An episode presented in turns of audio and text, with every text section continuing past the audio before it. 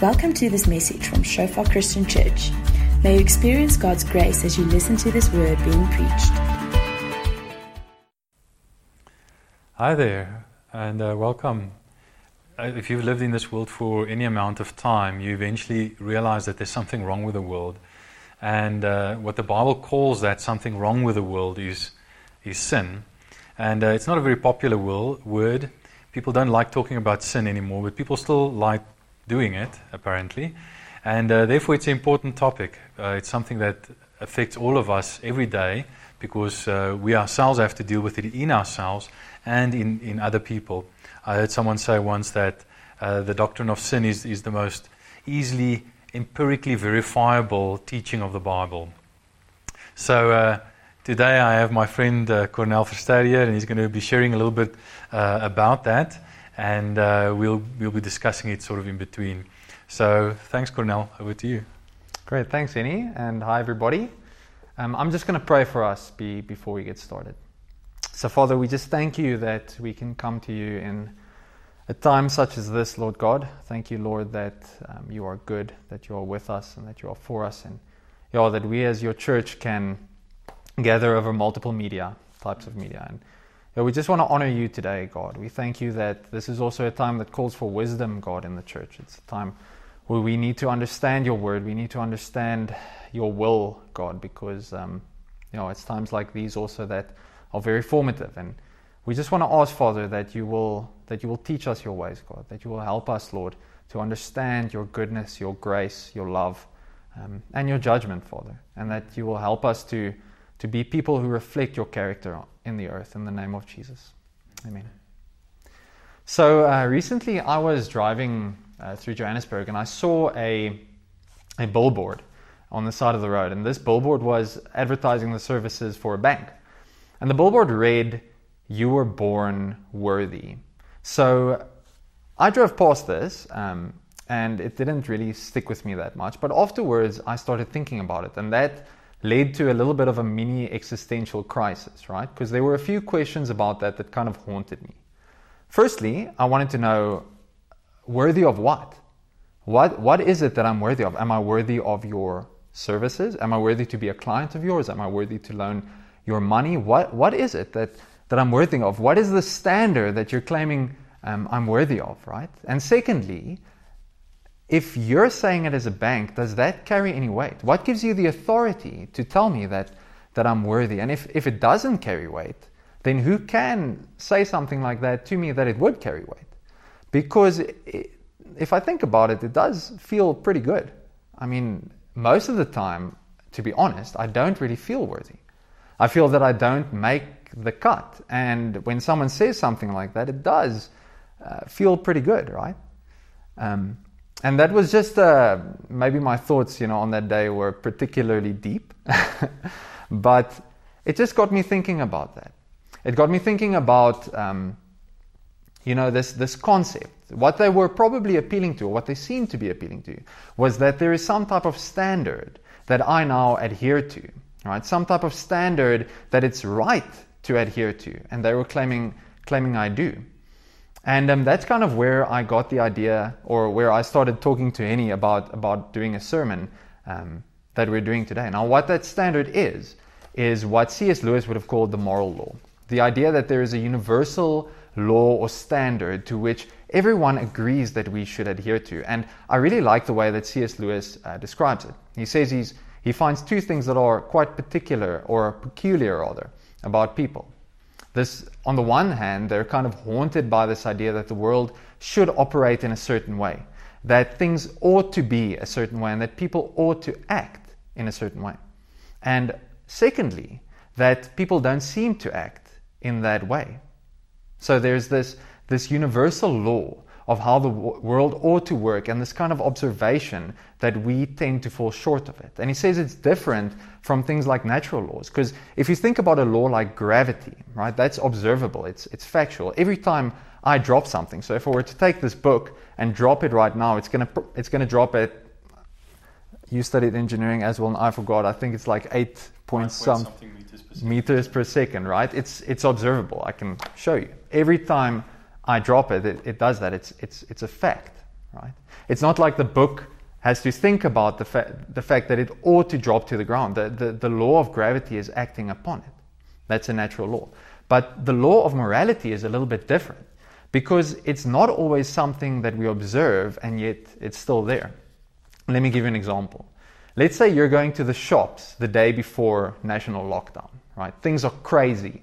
People are panic buying.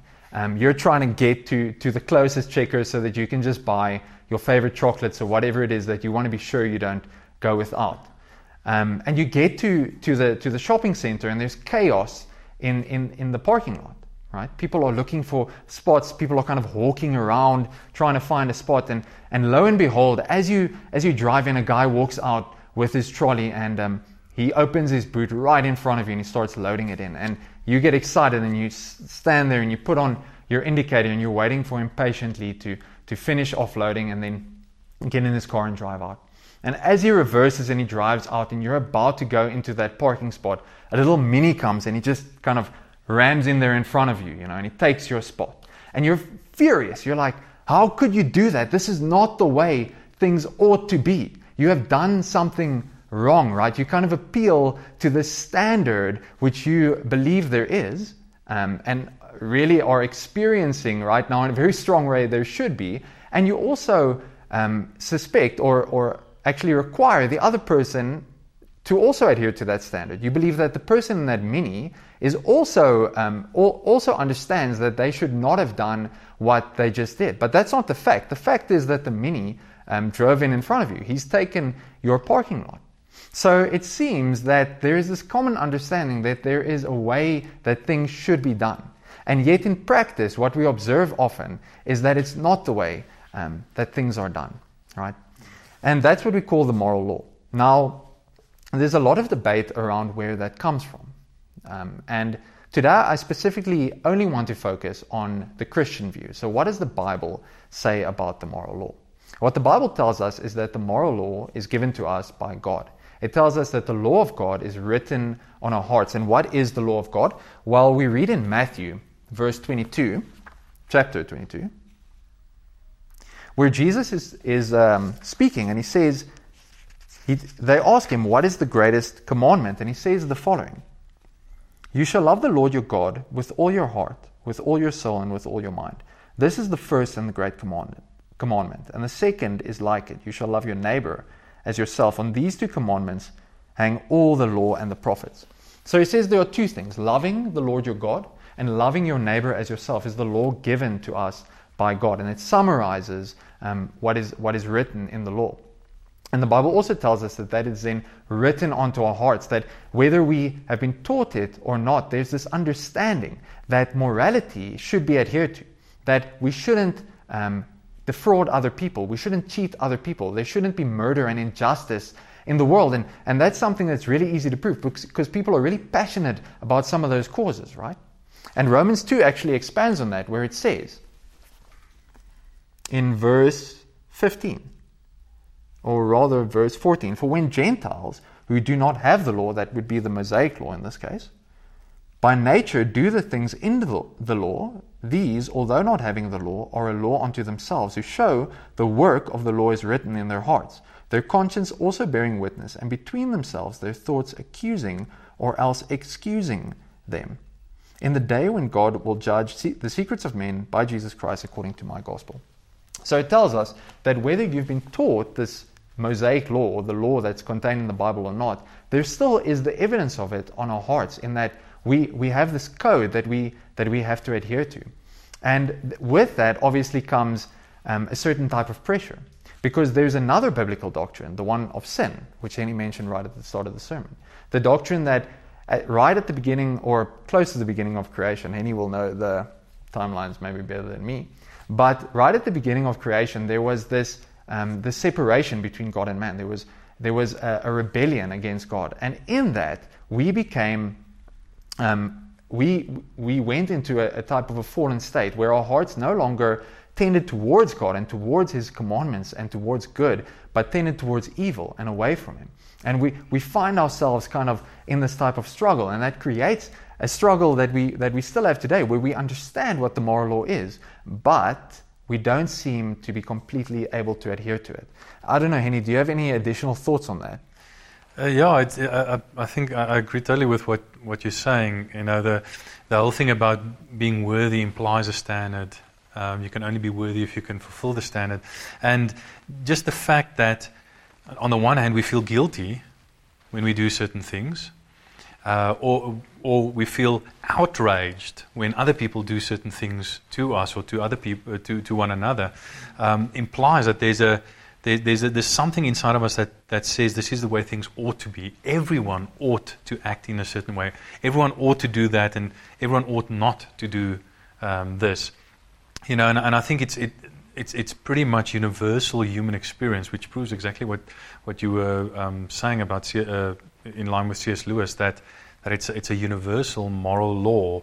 Um, and we can deny the moral law, but we still feel the guilt or the outrage, which proves that it's still there. Mm, yeah. And you know, the Bible has, has quite a bit to say about, about this, about how people kind of react um, to this moral law. And we're going to get into a story in a moment. But before we get there, there's also kind of a, a global debate going on at the moment um, where people are asking the question what set of beliefs will make us the most moral? What will make us as a society the best effectively that we can be? And something that's come out of that is some people would say, well, it's not religion, you know.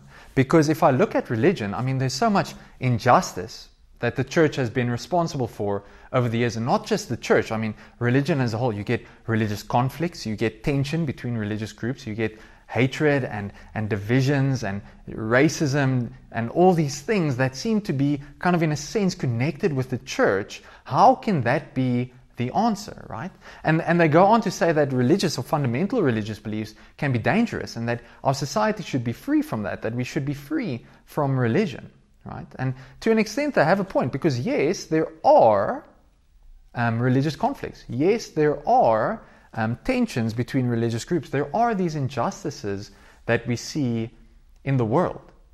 But my question would just be well, what is the effect then of removing a belief like, or re- removing religion from society? What I would suspect then is if you do uh, remove religion, that you would find more. Um, more moral beliefs. You would find a more moral society, right, with less violence, less um, oppression. oppression. Yeah, and so I did a bit of a study, uh, which I'm just going to share with you. And I found it, uh, or what I found was quite interesting. Um, firstly, I had a look at some of these kind of religious injustices or oppressions or conflicts. And the one that people oftentimes mention is the Crusades, right? Where um, in the, I think it was in the Middle Ages, not, but the Christian nations went uh, they saw as part of the goal to, to recapture the Holy Land. So they went to the Middle East and they slaughtered um, many, many Muslims. The, the estimations are that between one and three million Muslims were killed, or people were killed um, in that time. And, and the number that's most popular is about 1.7 million people. So a lot of people um, died because of this. And maybe I just want to say that right at the start that um, even though we're doing kind of this thought experiment, I don't believe at all that the Bible uh, kind of justifies violence like that.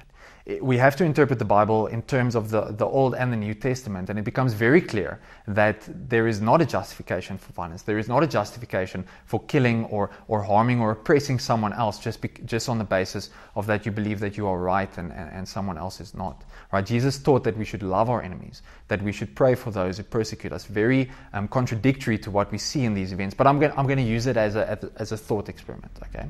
So in, in the Crusades, one to three million people died. I went onto an atheist forum just to get the most exaggerated number that I could, and they said up to six million people. So that is kind of the max. Okay, six million people died. And then after that, there was a 30 years war, also the 30 years war, also in, in, in Europe, which was, I think, more infighting between Christians, and they estimate there about 8 million people um, died. And that, that is a lot of people, right? But, but what happens when we look at irreligious societies? Well, let's consider something like communism. Right? Communism, where one of the fundamental principles is that religion is a form of oppression. Now, Karl Marx is famously quoted as saying that uh, religion is the opium of the people, right? And he criticized it and said that we should strive to be free from the illusion of religion, and then we would reach kind of a, a state where the human spirit would be free to prosper and, and, to, and to go from strength to strength. and to achieve great things. So communism tried to eliminate um, religion from society, right? And what we see there is not that they became a more moral society. The estimates for how many people were murdered through a, a mixture of um, exterminate or camps, labor, forced labor camps, starvation, and other other means in, in, in, communist regimes, which mainly are the Soviet Union, Union and, and Communist China, but there are some others, is between 100 and 150 million people through the oppression of communism. Now, that is, that's probably a lot more than if you put most of the religious wars um, together.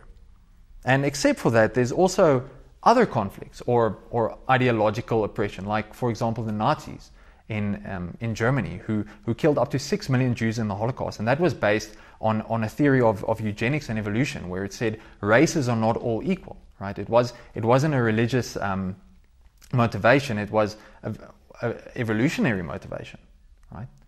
And, we're not, and that started World War II, that killed 75 million people eventually.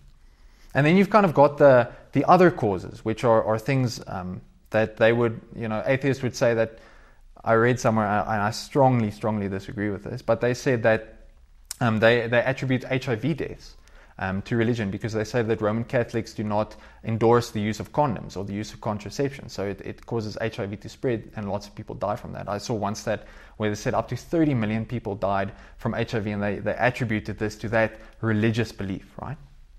Um, and we're not going to go into the debate around that because I think there are better ways of stopping AIDS than using condoms, like another teaching of the church, which is don't have um, intercourse outside of marriage. But, but then I look at something like abortion, right? Abortion, which says that um, a mother or that basically humans have the right to choose the fate of a life, um, that have the right to decide whether a life of a of a child is, is able to continue or not. And I understand that there's a lot of arguments around that, but I mean, a, a, big bulk of that is, is, is not based on, on, on like the, the, the outlier case of, of it being um, very special circumstances. And we look at how, what the stats are around that. Up to this year alone, year to date, 10 million babies have been aborted. And since um, 1980, 1.5 billion or 1,569 million babies have been aborted. And that's, that, is, um, that is a lot. That's 20 times more than people that were killed in World War II. Um, so we find that when you remove religious belief uh, from, from society, it's not that we become more moral because some of the, the forms of oppression, like in, in, in, in, the, in the communist countries, were, were not based on, on a religious belief. They were actually based on removing the religious standard, on the removal of accountability to some God, um, or to a God, to, to, to, to the God. Um, the fact that, or the belief that we would not be held accountable for actions, and we see just the degradation um, of it into, into, into the deaths of millions of, and millions of people. Maybe I should pause there rather. That's quite a heavy point. I don't know if you want to say anything on that, Eddie. Yeah, it, it, it's um, ironic that the philosophies, um, you mentioned communism, which is um, against religion, um, evolution, eugenics uh, with, with Hitler and, and, the Nazis, which is also against religion, uh, secularism uh, with you know abortion, which um, you know um, pioneers abortion and, and, and fights for abortion rights, feminism, all that kind of stuff. Um, those are some of the ideologies that say that religion and Christianity, in particular, are lead to violence and oppression. Uh, and it's ironic that those are the very ideologies which produced orders of magnitude more violence and oppression than the church at its worst ever could. Um, and um, it, it, just proves your point that, um, yes, religion can be bad, but it seems that irreligion is even worse. Mm. And it's, it's interesting, you might find it interesting to know that in the Bible, Jesus actually criticized both religion and irreligion. And we're going to look at a story now where, um, where he actually addresses this in the form, form of a parable. So I want you to read with me from Luke 15. It's a, it's a famous parable, the, parable of the prodigal son. Um, I like to call it the, maybe the, the parable of the prodigal sons because there were, there were two. And let's read together from verse 11. Then he, that being Jesus, said, A certain man had two sons, and the younger of them said to his father, Father, give me my portion of goods that fall to me. So he divided to them his livelihood. And not many days after, the younger son gathered all together, journeyed to a far country, and there wasted his possessions with prodigal living. But when he had spent all, there arose a severe famine in the land, and he began to be in want. Then he went and joined himself to a citizen of that country, and he sent him into his fields to feed swine. And he would have gladly filled his stomach with the pods that the swine ate, and no one gave him anything. But when he came to himself, he said, How many of my father's hired servants have bread enough to spare, and I perish with hunger? I will arise and go to my father, and will say to him, Father, I have sinned against heaven and before you, and I am no longer worthy to be called your son. Make me as one of your hired servants. And he arose and came to his father. But when he was still a great way off, his father saw him and had compassion, and ran and fell on his neck and kissed him. And the son said, said to him, Father, I have sinned against heaven and in your sight, and am no longer worthy to be called your son. But the father said to his servants, Bring out the best robe and put it on him, and put a ring on his hand and sandals on his feet, and bring out the fatted calf here and kill it, and let us eat and be merry. For my son was dead and is alive again. He was lost and is found, and they began to be merry. Now the older son was in the field. And as he came and drew near the house, he heard music and dancing. So he called one of the servants and asked what these things meant. And he said to him, Your brother has come, and because he has received him safe and sound, your father has killed the fatted calf. But he was angry and would not go in. Therefore his father came out and pleaded with him. So he answered and said to his father, Lo, these many years I have been serving with you. I never transgressed your commandment at any time, and yet you never gave me a young goat that I may, may make merry with my friends. But as soon as this son of yours came, who, de- who has devoured your livelihood with harlots, that's Old English for prostitutes, you killed the fatted calf for him. And he said to him, Son, you are always with me, and all that I have is yours. It was right that we should make merry and be glad, for your brother was dead and is alive again, and was lost and is found. So here we have a story where Jesus talks about a father and two sons. And these two sons respond to the father in very different ways.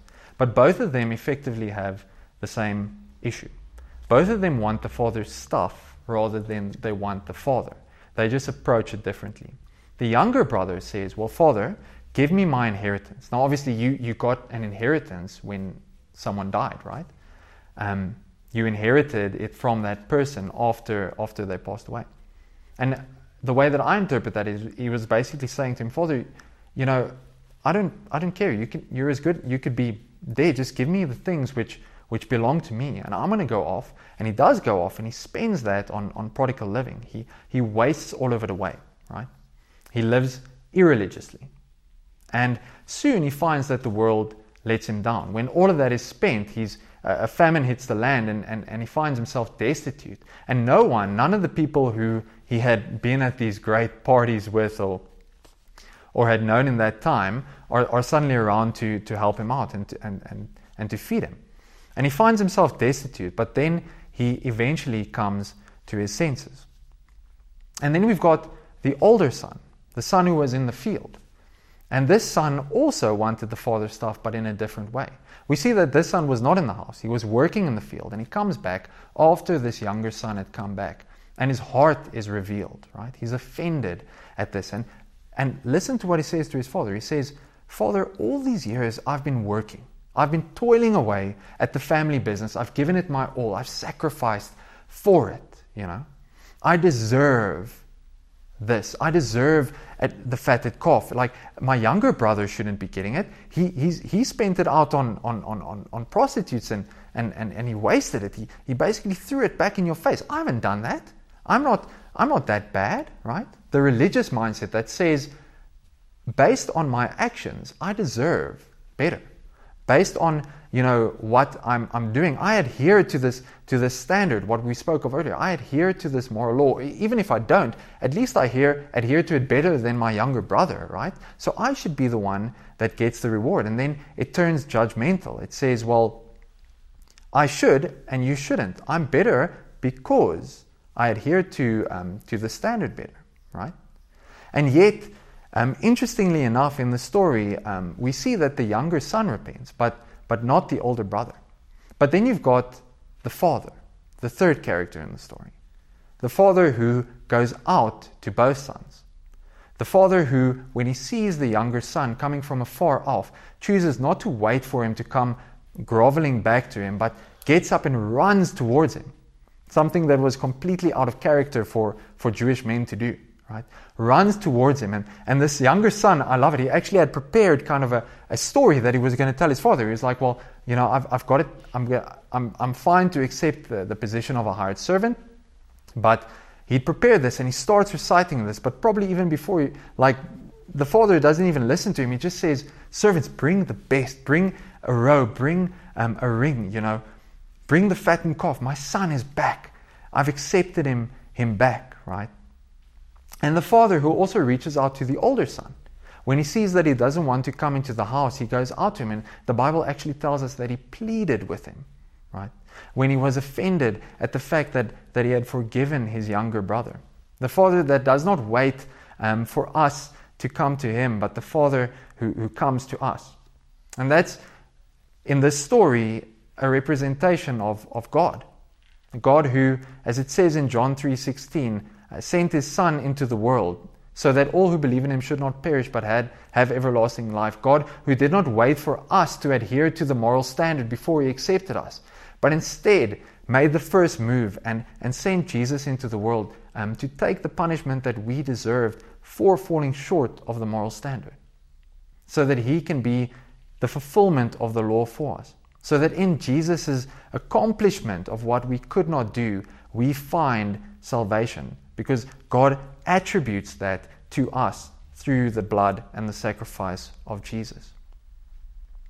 And when we understand that, of course, our viewpoint on things change because it's no longer a question of I need to um, remove myself from the moral law, I need to act as if it's not there um, and, and try and forget about it. Neither is it a place of religion where I say, well, I know it's there, but I'm going to just kind of try my best to adhere to it and, and try and save myself from it. There's, there's a third way that the gospel presents to us. There's, there's a loving Father who, instead of our action or um, disaction, reaches out to us.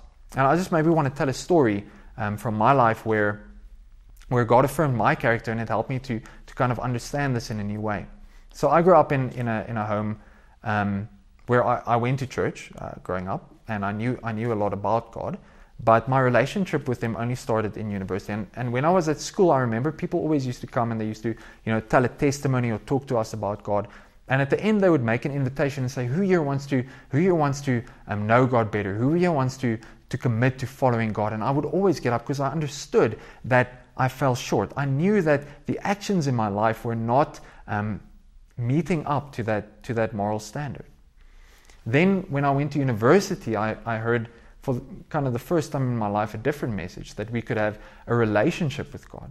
That it wasn't so much about not sinning as it was about knowing intimately the God who created us, and that He had given us the gift of Jesus um, through salvation, not so that we can um, kind of in our in our own strength strive to be more perfect but be, but he, he also gave us the holy spirit and empowered us to live lives of victory not because of our effort but but because of the gift um, the gifts that he's given us and um, that really changed me i mean when when when i heard that for the first time and, and i responded to that for the first time in my, in my life i had the power to stop doing a lot of the sins that i had been doing and you know it wasn't that i was trying harder there was something else. For the first time, I understood the love of God, that He's a Father that accepts me. I'd always been so afraid. You know, I remember growing up and being so afraid of Judgment Day because I was like, man, I know, you know, which side I'm being separated to on that day. And I was afraid of that.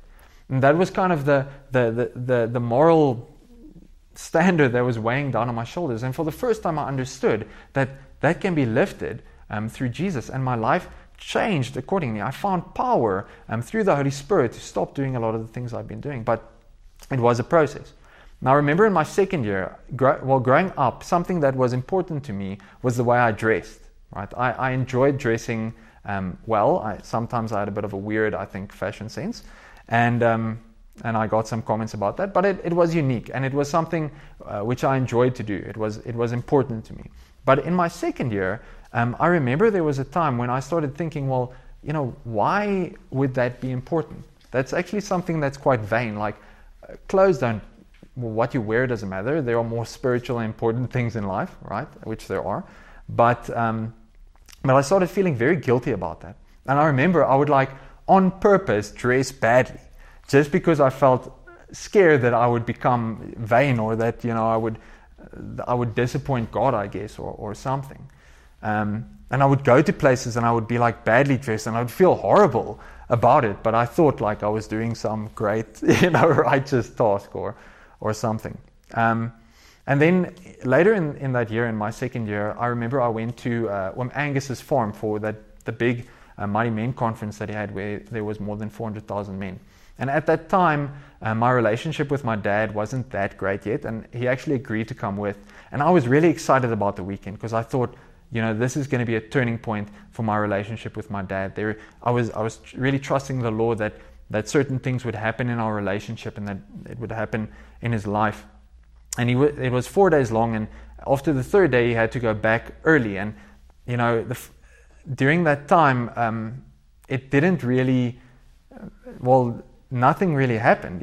It didn't happen the way that I that I was anticipating it. And I, to be honest, I was quite down in the dumps because of that. And praise God, um, you know, later in our relationship, all of those things actually got got sorted out. My relationship with him was was was completely restored. Um, but at that point, I was feeling quite like down and, and, and in a sense disappointed and, and, and just you know with also you know throughout that year the, the, the clothing thing um, was one was one thing, but just not not having a great view of myself, even feeling like a bit of a failure. And I remember on the last day, I'm um, going to my friends who were at the camp with me and just asking them um, to pray with me because I was I was just feeling so down. And I remember they came around me and all of them laid hands on me. And my pastor at the time was also there and he, he started praying for me. And he, he just said, You know, Cornel, I don't, I don't know um, why I'm saying this, but I just feel God saying that He loves the way that you dress. and I was like, Well, I just started crying because, um, you know, in that moment, God affirmed me in a way which I had um, which I had never kind of experienced before. He affirmed something about my identity, not based on, on how well I lived, not based on how well um, I performed, um, but he, it, it felt to me like he put his seal of approval on me in a very special way. I, I told no one about that. And um, it, was, it was just something that really, that really meant a lot to me and that, that really helped me. And I think that day I also realized that you know, what's what really formed me and, and shaped me into the person that I am is not is not trying harder um, to to meet the moral law. That's that that is not the things that have that have that have changed my life because I've I've tried that before. I've I've I've spent effort on, on, on trying to be better.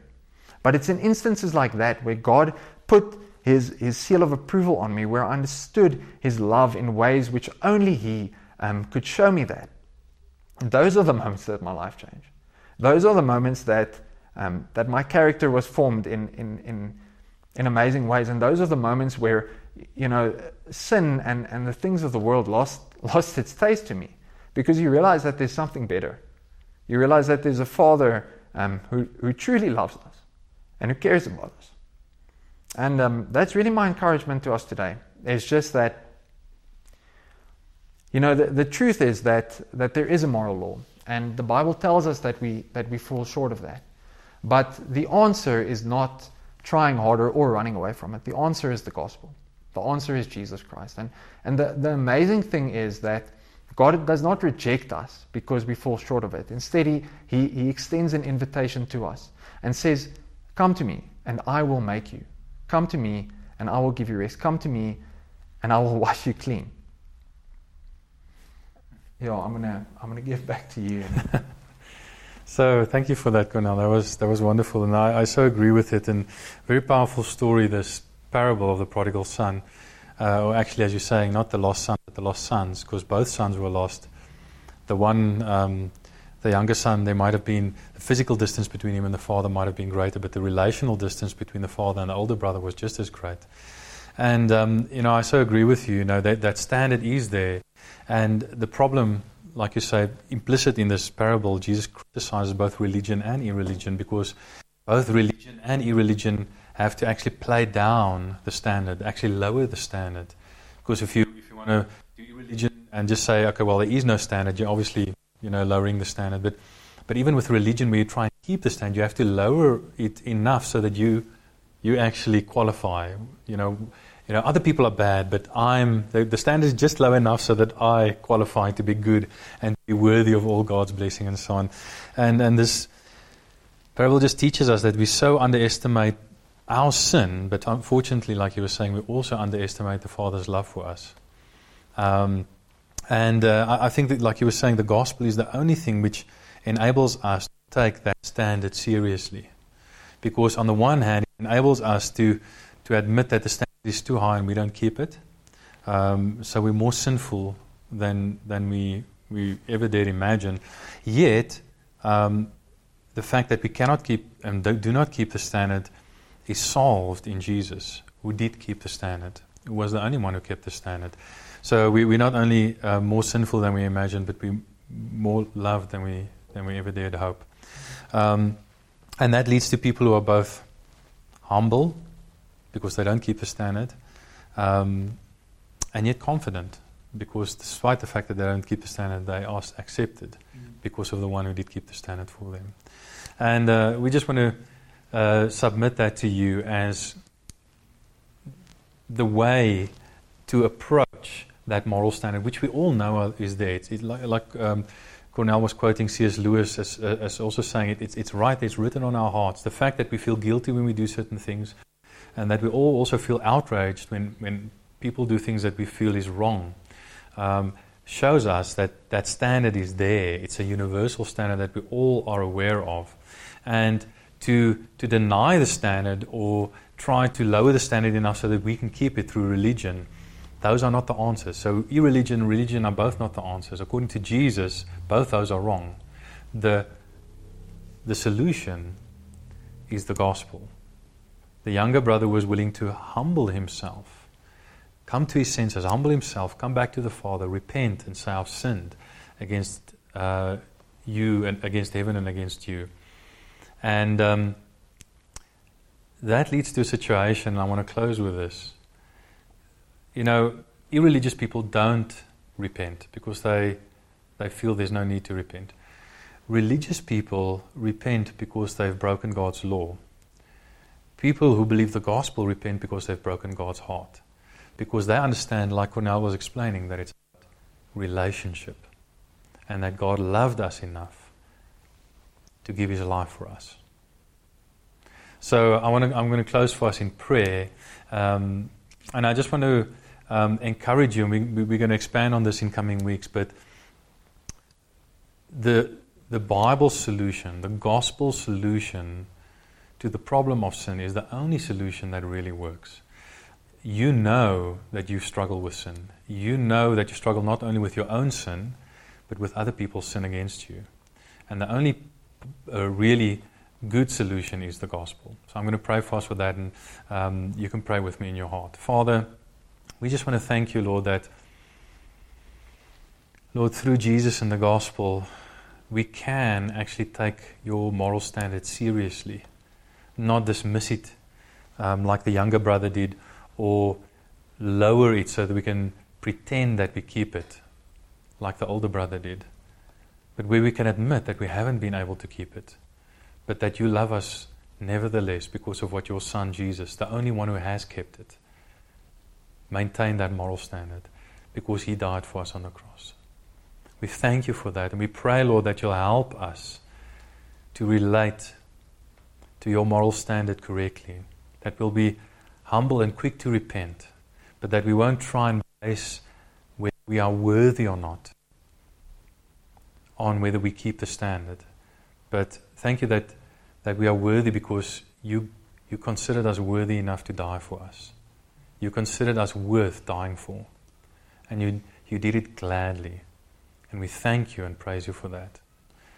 And Lord, in a world that is hungering, desperate to feel worthy, we pray that people's eyes will be opened to see that the only way we can truly feel worthy is if you declare us worthy. And that you declare us worthy in Christ. In Jesus' name, amen. Thanks for listening to this message from Shofar Joburg. May the grace you receive produce God's greatest glory and your greatest good. For more information and sermons, please visit our website at www.shofar.joburg.